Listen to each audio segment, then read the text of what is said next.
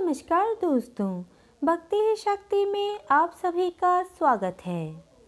राधा रानी के परम भक्त और वृंदावन वाले प्रेमानंद जी महाराज को भला कौन नहीं जानता?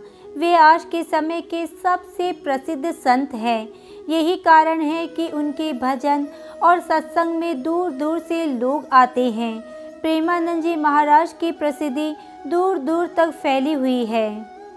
बच्चे बच्चे उनके भक्त बन गए हैं। श्री प्रेमानंद जी महाराज जी का नाम राधा रानी के परम भक्तों में से एक है। जो भक्त इनके सत्संग को मन लगाकर सुनता है, उन्हें अवश्य ही राधा रानी के दर्शन हो ही जाते हैं। परम पूज्य प्रेमानंद जी महाराज जी का जन्म कानपुर के एक गाँव सरसों में एक ब्राह्मण परिवार में हुआ था। महाराज जी का नाम अनिरुद्ध कुमार पांडे था। उनके पिता का नाम श्री शंभू पांडे और माता का नाम श्रीमती रमा देवी है।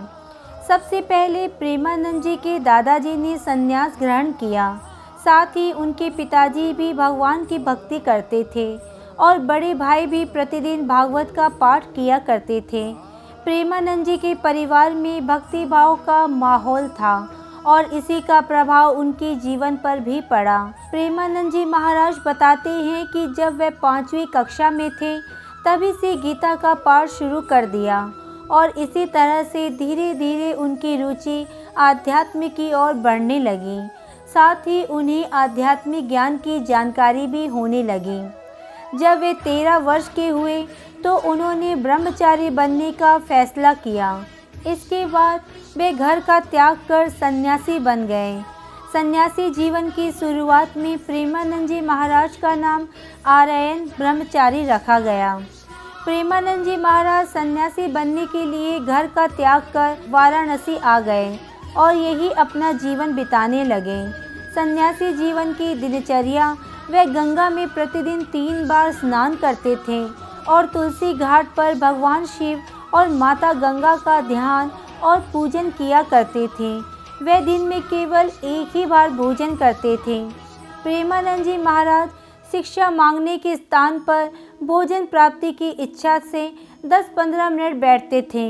यदि इतने समय में भोजन मिला तो वह उसे ग्रहण करते थे और नहीं मिलता तो सिर्फ़ गंगा जल पीकर रह जाते थे। सन्यासी जीवन की दिनचर्या में प्रेमानंद जी महाराज ने कई कई दिन तक भूखे रहकर बिताया है। प्रेमानंद जी महाराज जी के सन्यासी बनने के बाद वृंदावन आने की कहानी बेहद ही चमत्कारिक कहानी है। एक दिन प्रेमानंद जी महाराज से मिलने एक अपरिचित संत आए।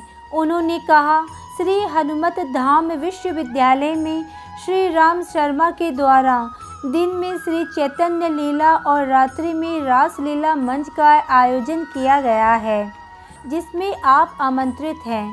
पहले तो महाराज जी ने अपरिचित साधु को आने के लिए मना कर दिया, लेकिन साधु ने उनसे आयोजन में शामिल होने के लिए काफ़ी आग्रह किया, जिसके बाद महाराज जी ने आमंत्रण स्वीकार कर लिया। प्रेमानंद जी महाराज जब चैतन्य लीला और रास लीला देखने गए तो उन्हें आयोजन बेहद पसंद आया। ये आयोजन लगभग एक महीने तक चला और उसके बाद समाप्त हो गया। चैतन्य लीला और रास लीला का आयोजन समाप्त होने के बाद प्रेमानंद जी महाराज को आयोजन देखने की व्याकुलता होने लगी कि अब उन्हें रास लीला कैसे देखने को मिलेगी। इसके बाद महाराज जी उसी संत के पास गए, जो उन्हें आमंत्रित करने आए थे। उनसे मिलकर महाराज जी कहने लगे मुझे भी अपने साथ ले चलें जिससे कि मैं रासलीला को देख सकूँ।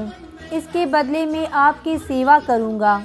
संत ने कहा आप वृंदावन आ जाएँ, वहाँ आपको प्रतिदिन रासलीला देखने को मिलेगी संत की ये बात सुनते ही महाराज जी को वृंदावन आने की ललक हो गई और तभी उन्हें वृंदावन आने की प्रेरणा मिली इसके बाद महाराज जी वृंदावन में राधा रानी और श्री कृष्ण के चरणों में आ गए और भगवत प्राप्ति में लग गए। इसके बाद महाराज जी भक्ति मार्ग में आ गए।